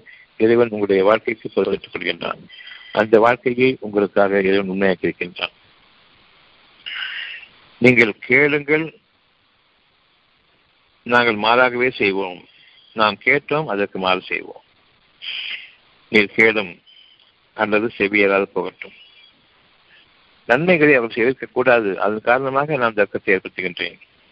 வீண் தர்க்கங்கள். பெரும்பாலும் ஞானங்கள் இல்லாத நிலையில் தர்க்கங்களில் மனிதர்களுடைய கவனம் சென்றுவிடும். யார் அதிகமாக பேசுகின்றார்களோ அவர்கள் உண்மையை பேசுபவர்களாக அவர்களுக்கு ஆகிவிடுகின்றார்கள். அவர்களுடைய காரியமெல்லாம் தர்க்கவாதிகளுடைய காரியமெல்லாம் நன்மைகளை நாம் புறக்கணிக்க வேண்டும். நன்மைகளுக்கு மாறாக நாம் தர்க்கம் செய்ய வேண்டும் சர்ச்சைகள் செய்ய வேண்டும் அதிகமாக கூச்சிட வேண்டும். இதன் காரணமாக அவர்களுடைய கால்களில் செவியாராது போகட்டும். அவர்களுக்கு இதற்கும் சம்மந்தமில்லாமல் ஆகிவிடட்டும். நமக்கு கீழே அவர்கள் அடிமைகளாக வாழ்வதிலிருந்தும் அவர்கள் மாறி சுதந்திர மனிதர்களாக வாழ்ந்துவிடக்கூடாது. எந்த நாட்டிலையும் எந்த கவர்மெண்ட்டை பார்த்தாலும் சரி உண்மையாக யார் வாழ்ந்தாங்களோ அவங்களுடைய வாழ்க்கையை முடித்துவிட வேண்டும். காரணம் இவர்களை பேசவிட்டால் இவர்களை பின்பற்றுமாறு மற்ற மனிதர்கள் ஆகிவிட்டால் நம்முடைய ஆட்சி அதிகாரம் கொடிகட்டி பறக்காது. நமக்கு கீழே இருக்கக்கூடிய அடிமைகளை இவர்கள் விடுத்து விடுவார்கள். அதன் காரணமாக நம்முடைய பெருமையை நாம் இழக்க நேரிடும். நம்முடைய அதிகாரத்தையும் ஆதிக்கத்தனத்தையும் அது இல்லாமலாக்கிவிடும் இதுக்காகத்தான் நாம் வாழ்கின்றோம். நாமும் நம் குடும்பமும் என்றென்றும் ஆட்சி இருக்க வேண்டும். மனிதர்களை கீழாக்கி வாழ வேண்டும். அதில் அவர்களுக்கு பெருமை இருக்கின்றது. இந்த பெருமையிலிருந்து அவர்கள் இருக்கக்கூடாது என்பதற்காக வேண்டி நன்மைகள் எங்கிருந்தாலும் அதை கொடுக்க வேண்டும். நல்ல சொல் எதுவாக இருந்தாலும் அவர்களை அந்த வாழ்க்கையிலிருந்து அவர்களை ஈடெடுத்திட வேண்டும். அவ்விதமாக இல்லை என்றால் அவர்களை உலகத்தை விட்டு நீக்கிட வேண்டும் என்ற அடிப்படையில் தான் இந்த உலக வாழ்க்கை நிகழ்ந்து கொண்டிருக்கின்றது. ஜேர்னலிஸ்ட்லாம் இருந்தாங்க அரெஸ்ட் பண்ணாங்க. காரணம் நல்லது பேசுனாங்க. அவங்க வாழ்ந்தா நமக்கு அடிமைகளாக இருக்கக்கூடிய நூத்தி ஐம்பது கோடி மக்களும் காணாமல் போயிடுவாங்களே என்ன செய்யறது இது ஒரு கட்சி மட்டும் இல்லை எல்லா கட்சிகளிடம் இது இருக்கிறது. மனிதர்கள் நமக்கு அடிமைகளாக வாழ வேண்டும் என்பதுதான் ஒவ்வொரு கட்சியினுடைய உள்நோக்கமாக இருக்கின்றது. உள்லட்சம் அவர்களுக்கு இல்லை. உள்நோக்கங்கள் இறைவனுடைய வாக்குகளை மீறி உள்லட்ச நோக்கங்கள் வைத்திருக்கின்றார்கள். அந்த நோக்கங்கள் இறைவனை அவர்களை விட்டும் விலக்கிவிட்டது. என்று கூறுகின்றார்கள். செவியக்கால் போகட்டும் என்ற நிலையில் அவர்கள் வாழ்கின்றார்கள். எம்மை பாரும் என்று தங்கள் நாவரை கொண்டு கூறுகின்றார்கள் எங்களை பற்றி இப்படி சபிக்கின்றீர்களே நாங்கள் எப்படி வாழ்றோம் பாருங்க. எங்களுடைய அதிகாரம் என்னன்னு பாருங்க. உங்களுடைய என்னன்னு பாருங்க. எங்களுக்கும் உங்களுக்கும் ஏன் நினைச்சாலும் எட்டாது. மழையை விட நாங்கள் வென்றவர்கள் என்று எம்மை பாரும் என்று அந்த எண்ணத்தை கொண்டிருக்கின்றார்கள். தாங்கள் சம்பாதித்துவிட்ட அந்த பொருள்களை கொண்டு. நேர்வழியை படிக்கின்றார்கள். நீ நேர்வழி நேர்வழி கடவுள் சொல்லிட்டே இரு. உன் வாழ்க்கை எவ்வளவு கீர்த்தனாக்கு பாரு. சம்பாதிக்கணும். உலகத்துல போங்க சம்பாதிக்க நாங்க எப்பட்டுக்கோம் பாருங்கன்னு சொல்லிட்டு நம்மை அவர் இழிவுபடுத்துவார்கள். நம்பிக்கை கொண்டவர்களே. பெரும்பாலான மனிதர்களை நீங்கள் பின்பற்றுவீர்களானால் நிச்சயமாக அவர்கள் உங்களை அல்லாமல் பாதைவிட்டு கிடைக்கிறார்கள் நம்பிக்கையோடு உள்ளத்தின் உணர்வோடு கலந்து விடுங்கள். நான் சம்பாதிக்கின்றேன் என்ற பெருமையை கொண்டு நீங்கள் மற்ற மனிதர்களோடு செயல்பட வேண்டாம். என்னை பார் நான் எப்படி வாழ்றேன்? நீ பார் எப்படி சொல்லிட்டு நாவலை கொண்டு படித்து வைக்கக்கூடிய மக்கள் நெருங்கியிருக்கிறார்கள் நிரப்பமாக இருக்கின்றார்கள் நம்மை சுற்றிலும் இருக்கின்றார்கள். அவர்களை புறக்கணியுங்கள். எங்களை அன்போடு நோக்குங்கள். பணிவோடு வாடும் பொழுது மற்ற மனிதர்கள் அவர்களை அன்போடு நோக்குவார்கள். பெருமையோடு வாடும் பொழுது மற்ற மனிதர்கள் அடிமைகள் அவர்களை புகழ்வார்கள். நியாய உணர்வு உள்ளவர்கள் அவர்களை படிப்பார்கள். அவர்களை சபிப்பார்கள். பெரும்பாலும் அடிமைகள் இருந்ததன் காரணமாக வாழ்க வாழ்க என்று கத்திக்கொண்டு தெரிகின்றார்கள் அதே சமுதாயத்தில் நல்லுணர்வோடும் இறை நம்பிக்கையோடும் வாழ்பவர்கள் அவர்களை நிச்சயமாக சபிக்கின்றார்கள். அவர்களுடைய சாபம் உண்மையானதுதான். இறைவனால் அங்கீகரிக்கப்பட்டதுதான் நம்பிக்கையாளர்கள் பெருமை கொண்டவர்கள் என்றென்றும் வாழ்ந்துள்ளவர்கள் என்ன வேண்டாம்? அவர்கள் வாழ்ந்து கொண்டிருக்கின்றார்கள் என்றும் என்ன வேண்டாம்? அவர்கள் மன்னித்தவர்கள்? பொறுமையாக இரண்டு பக்கம் திரும்புங்கள். நன்மையான வார்த்தைகளை பேசுங்கள். பணிவோடு வாழ்ந்து கொண்டு வாருங்கள். மனிதர்களுக்கு தெளிவாக அறிவித்து வாருங்கள். இதில் உங்களுக்கு இயக்கங்களோ போராட்டங்களோ கூடாது. இதை உணர்வும் நம்பிக்கை மட்டும்தான் அவசியம். நாம் எங்களை அதுபோல நோக்குங்கள் என்ற விதத்தில் பணிவோடு பழக ஆரம்பிக்கின்றோம். இது நமக்கு நன்மையாகும். எங்களை அன்போடு நோக்குங்கள் என்று அவர்கள் வாழ்வது பணிவோடு வாழ்வது அவர்களுக்கு நன்மையாகும். மிக்க நேர்மையாக இருந்திருக்கும். ஆனால் அவருடைய பெருமையின் காரணமாக அல்லாஹ் அவர்களை சபித்து விட்டான். சபிப்பவர்களும் சபிக்கின்றார்கள். சொற்பமாகவே தவிர அவர்கள் நம்பிக்கை கொள்ள மாட்டார்கள்.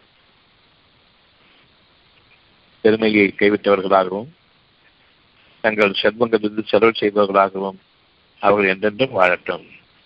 இறைவனுடைய பாதையில் அவர்கள் எந்த விதமான மாற்றத்தையும் காண மாட்டார்கள் அத்தியாயம் இரண்டு வசனம் இருநூற்று அறுபத்தி ஏழு. நம்பிக்கை கொண்டவர்களே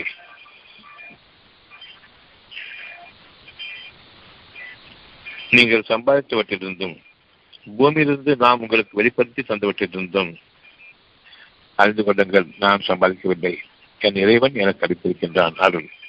கொடுத்து உதவுங்கள். நல்லவற்றிலிருந்து கொடுத்து உதவுங்கள்.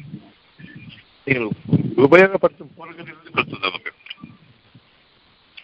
எவ்வளவு கண்குளிர்ச்சியாக நீங்கள் உங்களுடைய பொருள்களை உபயோகப்படுத்துகிறீர்களோ அதே கண்குளிர்ச்சியோடு இருக்கக்கூடிய பொருள்களை மற்றவர்களுக்கு கொடுங்கள். கெட்டவற்றிலிருந்தும் சிறியவற்றிலிருந்தும் நாடி அவற்றிற்கு செலவு செய்யாதீர்கள். உங்களுடைய காரியங்கள் உங்களை வாழ வைக்கும்.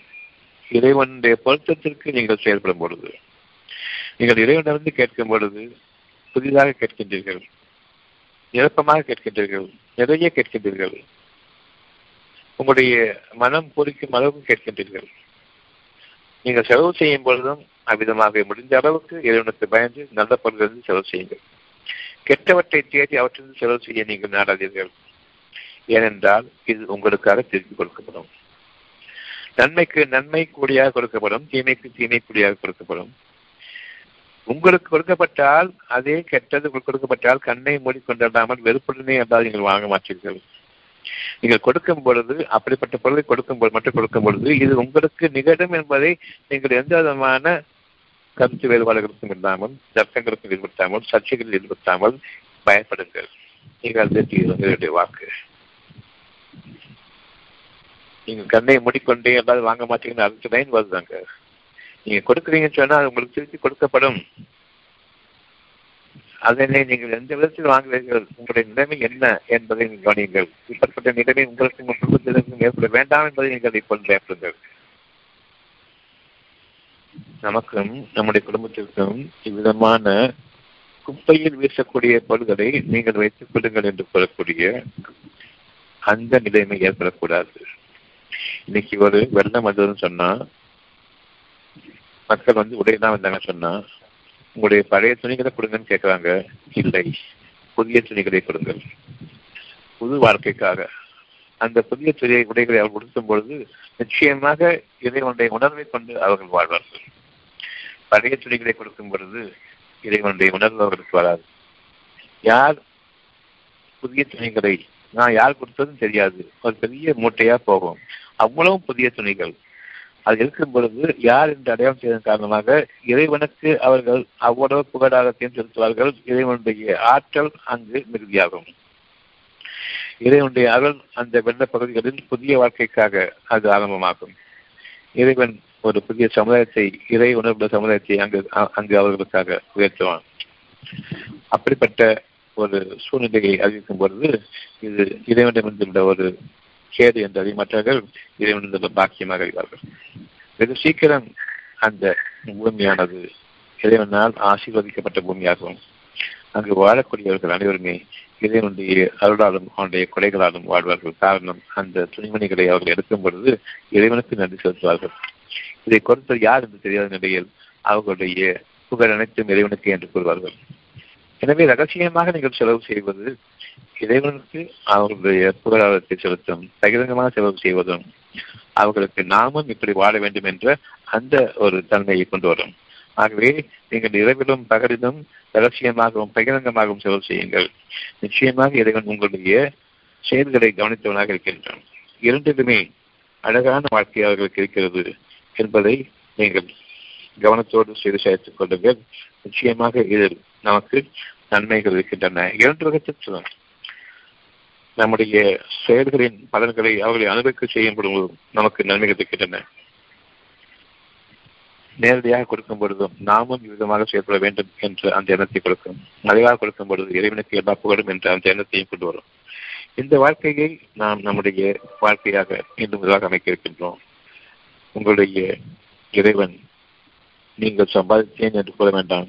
எம்மை பாருங்கள் என்று பெருமையாக நடக்க வேண்டாம். அன்போடு நோக்குங்கள் என்ற அந்த எண்ணத்தோடு நீங்கள் வெளிப்படுங்கள். உங்களுடைய வீடுகளை விட்டு வெளியேற்றும் பொழுது வெளியேறும் பொழுது கெட்டவற்றை நாடி கொடுக்காதீர்கள்.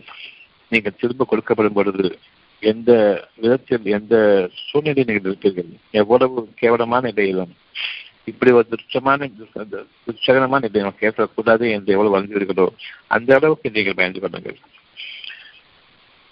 நிச்சயமாக அல்லாஹ் தேவையற்றவன் உங்களுக்கெல்லாம் உரியவன் என்பதை நீங்கள் என்று உணர்ந்து செயல்படுங்கள். எனக்கு எந்த புகழும் கிடையாது.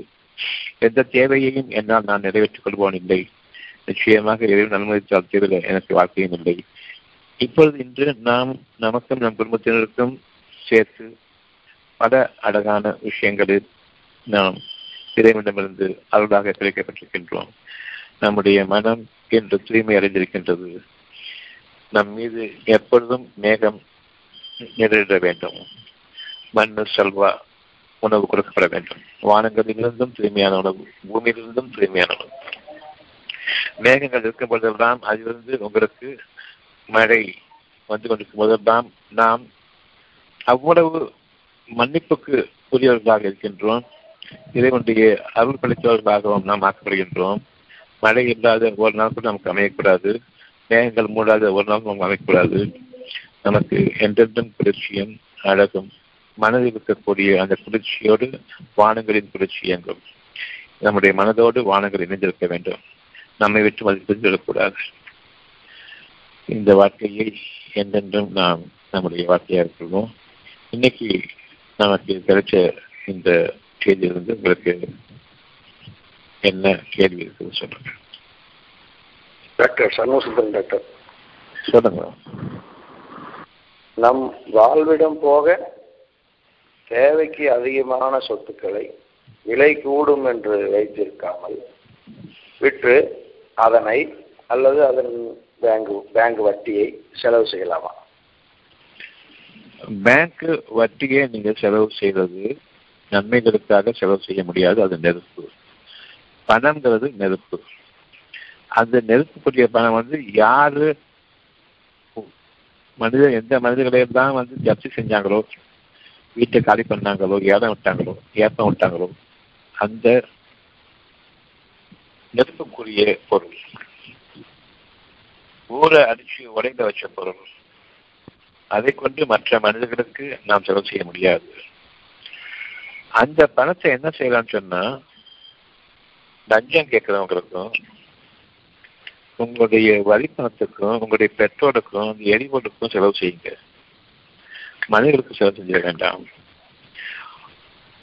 உணவுக்கும் உடைக்கும் உங்களுடைய வாழ்விடங்களுக்கும் நீங்கள் வாழ்விடங்களுக்கும் செலவு செய்ய வேண்டாம்.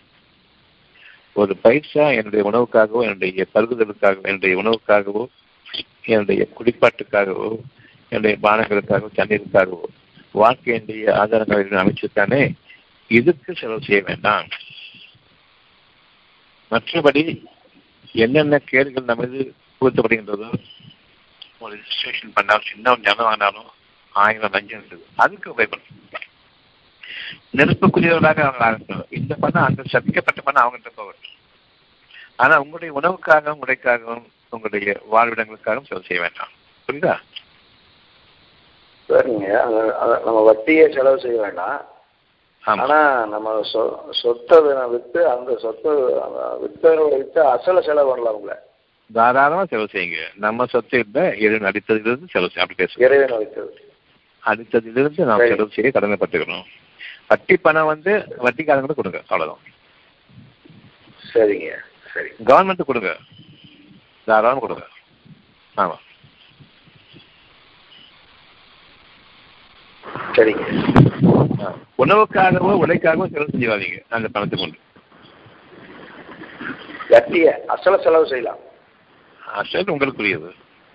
அந்த அசலும் இறைவன் வெளிப்படுத்தி தந்ததுங்கிறது அந்த எண்ணத்தோட செலவு செய்யும் எண்ணத்தோட சரிங்க. ஆமா. நான் சம்பாதிச்சேங்க என்ன வந்துடக்கூடாது அவ்வளவுதான். சரியா? சரிங்க. ம் வேற? ஹலோ டாக்டர் பூர்ணமலிங்க சபையில் பேசுகிறேன் டாக்டர். இப்போ வட்டி பணம் பார்த்தீங்கன்னா பேங்க்ல அக்கௌண்ட்ல இருக்கும்போது அவங்க அக்கௌண்ட்ல தான் ட்ரான்ஸ்ஃபர் பண்றாங்க பண்றாங்க இல்லைங்களா? இப்போ எப்படி அதை ரெண்டையும் பிரிக்க முடியாது இல்லைங்களா? அதை எப்படி நம்ம பிரிச்சு செலவு பண்ண முடியும்? நீங்க வட்டி பணம் இவ்வளவு உங்களுக்குரியது எவ்வளவு தெரியுமா இல்லையா? உங்க அசல் எவ்வளவுக்கு தெரியுமா இல்லையா? தெரியும் டாக்டர் நம்ம நம்ம அக்கௌண்ட்ல எவ்வளோ இருக்குன்னு நமக்கு தெரியும். ஆமா அதை செலவு செய்யுங்க இல்லை இப்போ வட்டியுடைய பகுதி வட்டியுடைய பகுதி கடைசியா பாத்துக்கலாம் அதாவது அவங்களுடைய உங்களுடைய பாஸ்புக்ல எழுதி தருவாங்க இல்லையா? அப்ப பாத்துக்கலாம் அந்த வட்டி பணம் செய்யறது என்ன செய்யணுமோ அதை செய்யுங்க. மற்றபடி அவங்க கடன் சேர்க்கும்போது உங்களுக்கு தெரியாதுதான். தெரியாத நிலையில நீங்க உங்களுடைய அசல் என்னங்கிறது தெரியும். கடைசியில் உங்களுடைய ஸ்டேட்மெண்ட்டை பார்க்கும்போது எவ்வளவு வட்டி பத்துக்கான்னு தெரியும். அதை தூக்கி எழுதி அவ்வளவுதான். இது கஷ்டமா?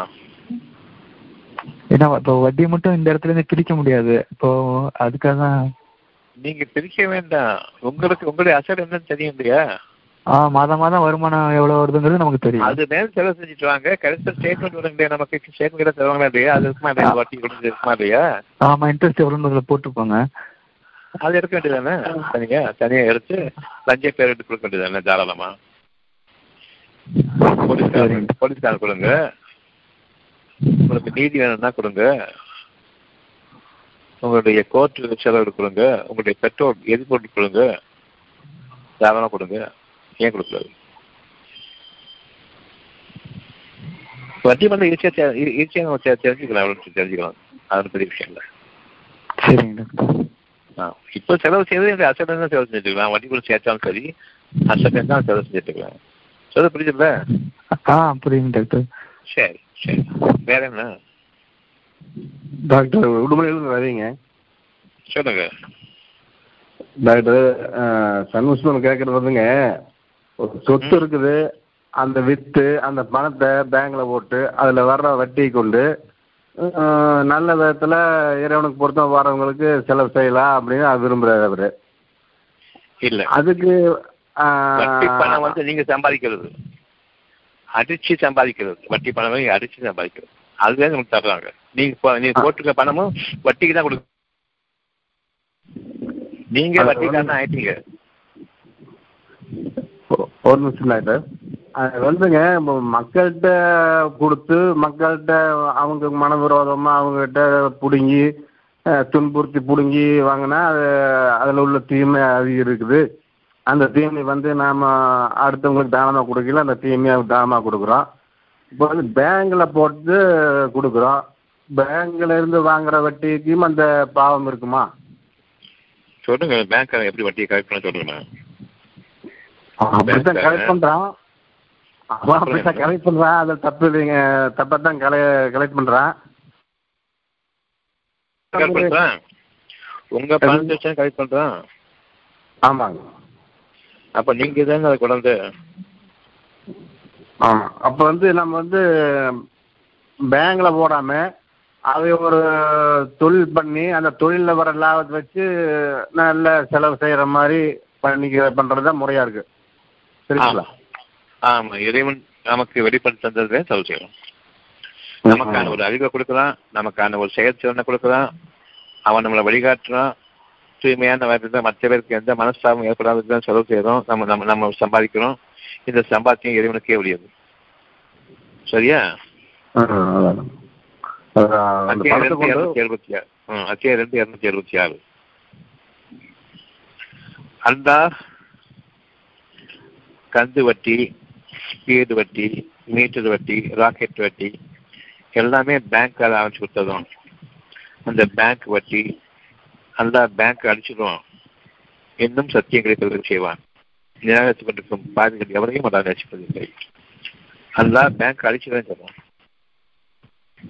சரி. அப்போ அந்த அந்த பணத்தை கொண்டு நம்ம ஆடும்பொழுது நம்மையும் அடிச்சிருவேன்னு அதானே? அது உணர்த்தப்படுதுங்க அது அது அத்தாச்சி நிறைய பார்த்தும் இருக்கிறோம் இதை உணர்த்தி இருக்கானுங்க. அது வந்து அந்த ஒரு அசட் தேவையில்ல அது அதிகமான அசட் இருக்குது. அதுலேருந்து ஒரு வருமானத்தை பண்ணணும்னா அதை விற்று அதை ஒரு தொழில் பண்ணி அதை அந்த நேர்வழி இருக்கிறவங்க அந்த தொழில் அமைச்சு அதுலேருந்து வர்ற வருமானத்தை கொண்டு அந்த நேர்வழி இருக்கிறவங்களுக்கு உதவி பண்ணலாம். அப்படி பண்ணலாங்கிறது தான் கரெக்டாக இருக்குது என்கிட்ட ஆயிரம் ஆயிரம் கோடிகள் இருக்கட்டும். உலக நிறைய சொத்துக்கள் இருக்கட்டும் அதாட்டு இல்லாததா அவன் கொடுத்தவன் நம்ம வச்சுக்கிறோம். யார் உரியவங்களா இருக்காங்களோ அவங்களுக்கு உரியதை கொடுங்க.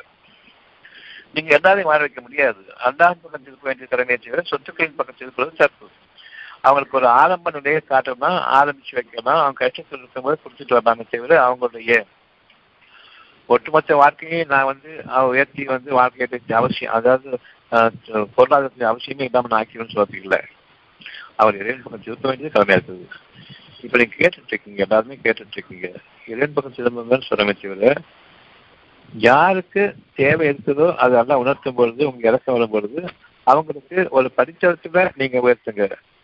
ஆக உச்சத்தை வச்சுட்டு போறேன் அவங்களுடைய கவலையெல்லாம் நீக்கிற போறேங்கிற அண்டறிப்பில் செயல்படுறது தவறானது. இறைவன் பக்கம் திருப்புறோம் இன்னைக்கு அடிப்படைகளை கொடுக்குறோம் அவ்வளவுதான். சரியா? அதுக்கு இன்னும் கொஞ்சம் விளக்கமா எனக்கு அது புரியல. புரியுத? இப்போ நீங்க வந்து சொத்தை வந்து வித்து உன்னதற்கு தொழில் அமைச்சு அந்த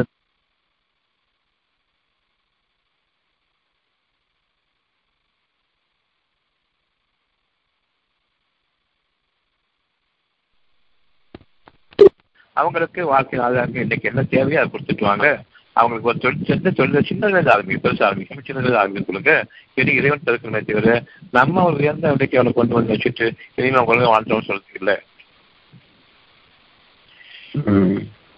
எந்த விஷயமே சின்னதா ஆரம்பிக்கணும். நாம் படைக்கப்பட்டது சின்னதா இருந்தா பெருசா படைக்கப்பட்டுக்கிறோம். குழந்தையில இருந்தா வளர்ந்து ஆளாகிறோம். அதே மாதிரி அவங்களுக்கு அல்லாவுடைய உணர்வை ஊட்டும் பொழுது அவங்களுக்கு ஒரு சிறிய அளவில் அவங்களுடைய வாழ்க்கையை ஆரம்பிக்கட்டும். எது எதுக்குள்ளேயே நான் வந்து எல்லாத்தையும் நான் வந்து இன்னைக்கு கவலை நிற்கிற அளவுக்கு ஒரு பெரிய தொழிலை கொடுத்துட்டு அவங்க வாழ்ந்துருவாங்க சொல்றதுக்கு இல்லை அது பெரிய நஷ்டமாயிடும் அல்லாவுடைய உதவி வேணும். எப்போதுமே அல்லாவுடைய பயம் வேணும். இப்ப நமக்கு வாழ்வின் ஆதாரத்துக்கான ஒரு பகுதி ஆரம்பிச்சிட்டோம். அந்த ஆரம்பத்திலிருந்து நல்லா வந்து அவங்களுக்கு உதவி செய்யணும். இப்படி அமையும் என்னென்னே பாதுகாத்துக்க முடியாது. கொடுத்தவங்க மற்றவங்களுக்கு இப்ப நான் வந்து ஒருத்தர் சொல்ல சொல்லுவேன்னு சொன்னா ஒரு சின்ன அளவு என்னுடைய டோக்கன் அந்தாவுக்காக நான் காட்டுறேன் அவ்வளவுதான். இனி அந்தாட்ட பொறுப்பை படிக்கிறேன். நான் செய்யல ஒரு பைசா கொடுத்தா கூட அந்த அது அது உயர்வாக்குவான் கோடிக்கணக்கில் அது அதிகமாக்குவான் அந்த மாதிரி மற்ற மனிதர்களுக்கு இன்னைக்கு வாழ்க்கையினுடைய அடிப்படை தேவை என்னவோ அதை நான் கவனிச்சுட்டு வர்றேன் அவங்க இதன் பக்கம் திரும்பணும் தெரிஞ்சு நல்லாதாக வரணும் அதுல அவங்க திரும்பணும் இதன் பக்கம் திருப்புறது தான் நமக்கு வேலை. ஆனா இன்னைக்கு என்ன தேவையோ அது கொடுக்க வேண்டியது நம்முடைய கலப்பு சரியா? சரி. ஆமா. இப்ப எதுவும் விளக்க வேணுமா இருக்கு? விளக்கம்னா கேளுங்க. விளக்க புரிஞ்சுது டாக்டர் புரிஞ்சுது. அதாவது அது ஒரு தொழிலை ஏற்படுத்த சும்மா பணமாக கொடுத்து உதவுறத விட ஒரு சின்ன தொழில் ஆரம்பித்து அதுலேருந்து வர்ற வருமானத்தை கொண்டு இறை வழியில் வாழ்கிறவங்களுக்கு வாழ்றதுக்கு உண்டான ஒரு அமைப்பை அளவில் ஆரம்பிக்க சொல்லணும். பணத்தை கொடுக்கறது பிரயோஜனம் கிடையாது. சிறிய அளவில் வந்து அவங்க தெரிஞ்ச தொழிலை ஆரம்பிக்கிறது கொடுங்க ஒரு தையல் மிஷினை கொடுங்க ஒரு ஒரு சின்ன கடையை அமைச்சு கொடுங்க ஒரு தம்பி அமைச்சு கொடுங்க. என்ன அவங்களுக்கு முடியுமோ அதை செஞ்சு கொடுங்க. உங்களால் முடிஞ்ச அளவுக்கு. பணம் கொடுக்க பிரயோஜனம் கிடையாது. தொழில் அமைச்சு கொடுங்க. தாராளமாக அமைச்சு கொடுங்க. ஆனால் அளவில் அமைச்சு கொடுங்க. அதுதான் பெருக்கணும். அந்த அந்த அந்த பாக்கியத்தோட அமைச்சு கொடுங்க. பிரார்த்தனையோட அமைச்சு கொடுங்க.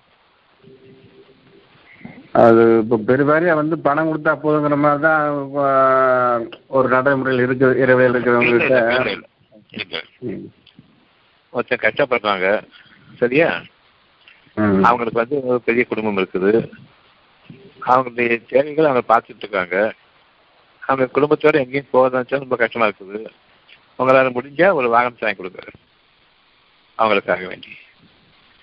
இறைவனுடைய ஆதரவு இப்போ வந்து அவங்களுடைய வாழ்க்கைக்கு சாப்பிட்றதுக்கு எந்த கஷ்டம் கிடையாது. எல்லாம் செஞ்சுட்டு இருக்காங்க ஆனா கொஞ்சம் வசதி குறைவா இருக்குது. அந்த வசதியை ஏற்படுத்தி எடுத்துக்கொள்ளுங்க அப்படி எல்லாமே காசுக்காக இல்லை. சில வசதிகளுக்காக கொடுக்கலாம். குழந்தைங்க இருக்காங்க. கொஞ்சம் நல்ல துணிகள் இல்லை அவங்க துணிகளை வாங்கி கொடுங்க.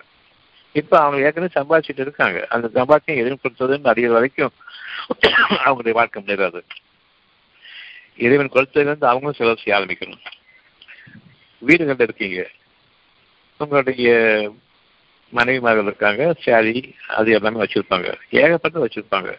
ஆனா அதை உபயோகப்படுத்த மாட்டாங்க. புதுசா வாங்குவாங்க. அதையும் சேர்த்து வைப்பாங்க. ஆனா புதுசா வாங்கும்பொழுது நம்ம சேர்த்து வச்சிருக்கோமே பழைய துணிகள் அப்படின்னு. அது அவ்வளவுமே சுத்தம் புதுசா இருக்கும். கொடுக்குறது மனசு வராது. அதை கொடுத்தாகணும் அப்பதான் இறைவனுடைய அருள் அங்கே இருக்கும் பீரோ நிறைய உபயோகப்படுத்தாத நல்ல சாரி நல்ல இதெல்லாம் வச்சிருப்பாங்க. அதை கொடுக்க மாட்டாங்க. கொடுக்க மனசு வராது. ஒன்று புதுசு வாங்கினா ரெண்டு பழசு கொடுக்கணும். நான் எது பழசு நினைச்சிட்டு இருக்கேனோ அதாவது புதுசு கொடுக்க மாட்டேன். இப்போ கொடுங்க. நீங்க சேர்த்து வச்சிருக்கீங்க உங்களுடைய தேவைகளுக்கு மிஞ்சி இருக்குது. நீங்க புதுசாகவும் உங்களுக்கு வாங்கக்கூடிய இது வரல கொடுத்துருக்கலாம். இப்போ நீங்க உபயோகப்படுத்தாத சுகமான அழகான பொருள்களிலிருந்து மற்ற பேருக்கு தேவையான கொடுங்க. ரொம்ப லேசு சம்பாதிக்கிறது அந்த டேந்து ஆனா இவங்க சேர்த்து வைக்கிறதுக்கு காரணமாக தான் கஞ்சத்தனம் இவங்களை வந்து பழைக்கிறது கொடுத்து உதவும் பேங்க்கே தேவை கிடையாது. வழி இல்லாம கட்டாயப்படுத்தி போட வைக்கிறதுனால போடுறோம். அந்த பேங்க் அடிச்சிடுவோம். பொருளாதாரத்தையே அடிப்போம் அதான் நடந்துட்டு இருக்கு எங்க பார்த்தாலும். விளைநிலங்கள் அடிக்கிறதும் பொருளாதாரத்தை கீழே இருக்கிறதும் எவ்வளவு முயற்சி பண்ணாலும் பொருளாதாரம் எங்கேயும் வேற மாட்டேங்குது. காரணம் வட்டியில வளர்ற பொருளாதாரம். நிச்சயமா